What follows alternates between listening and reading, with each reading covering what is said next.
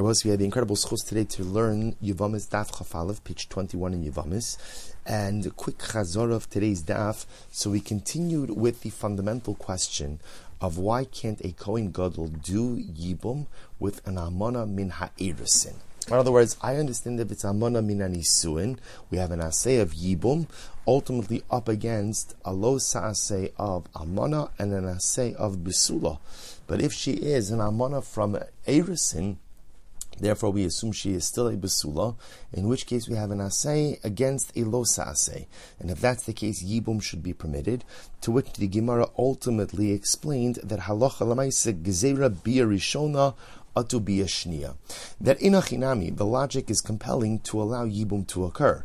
The problem is the assay of yibum only applies to the first bia after the first bia, any subsequent bia would be fundamentally prohibited. So therefore, Chazal felt to allow for a marriage that ultimately will only allow for one bia, and the second bia already becomes prohibited.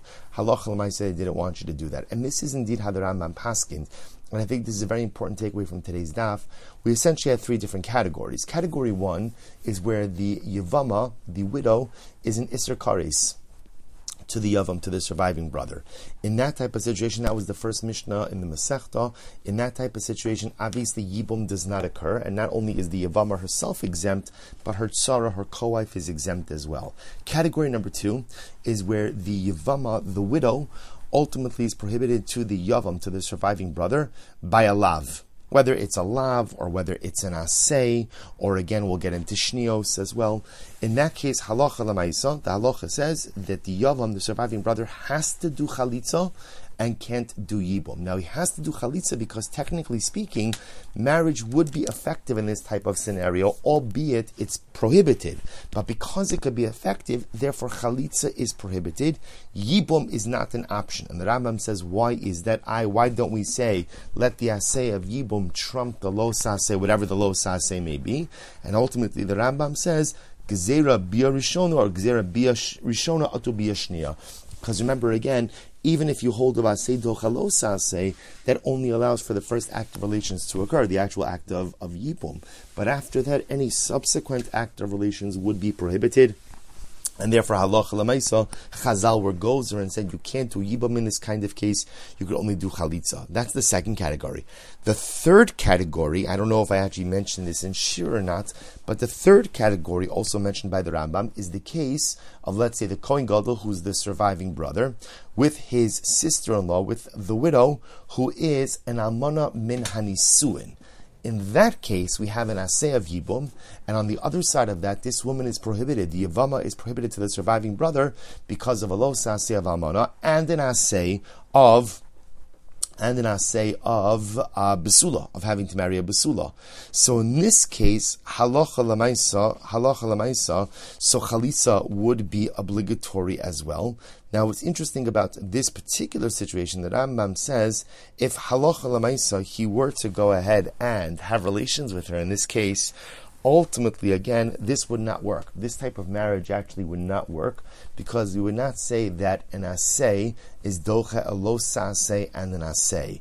And therefore, again, if this Kohen were to illegally do yibum with this woman, not only would the yibum not work, but the co-wife, the tzara, would not be exempted through this as well. Good.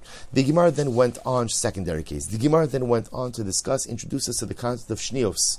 And shnios is the concept of rabbinic erva. That Chazal essentially built out the framework, built out the structure of arayos of forbidden relationships in order to go ahead and safeguard the biblical the biblical ervas, the biblical arayos. Now the Gemara then went through how do we how do we know that Chazal have the right, the obligation to do that. So the Gemara quoted a whole number of psukim, but at the end of the day, the Gemara says it's midrabanon. Chazal have the right to legislate laws in order to safeguard biblical law. They did so, and any of the psukim ultimately that we're quoting are simply an asmachta. Ultimately, again, are just uh, a biblical allusion.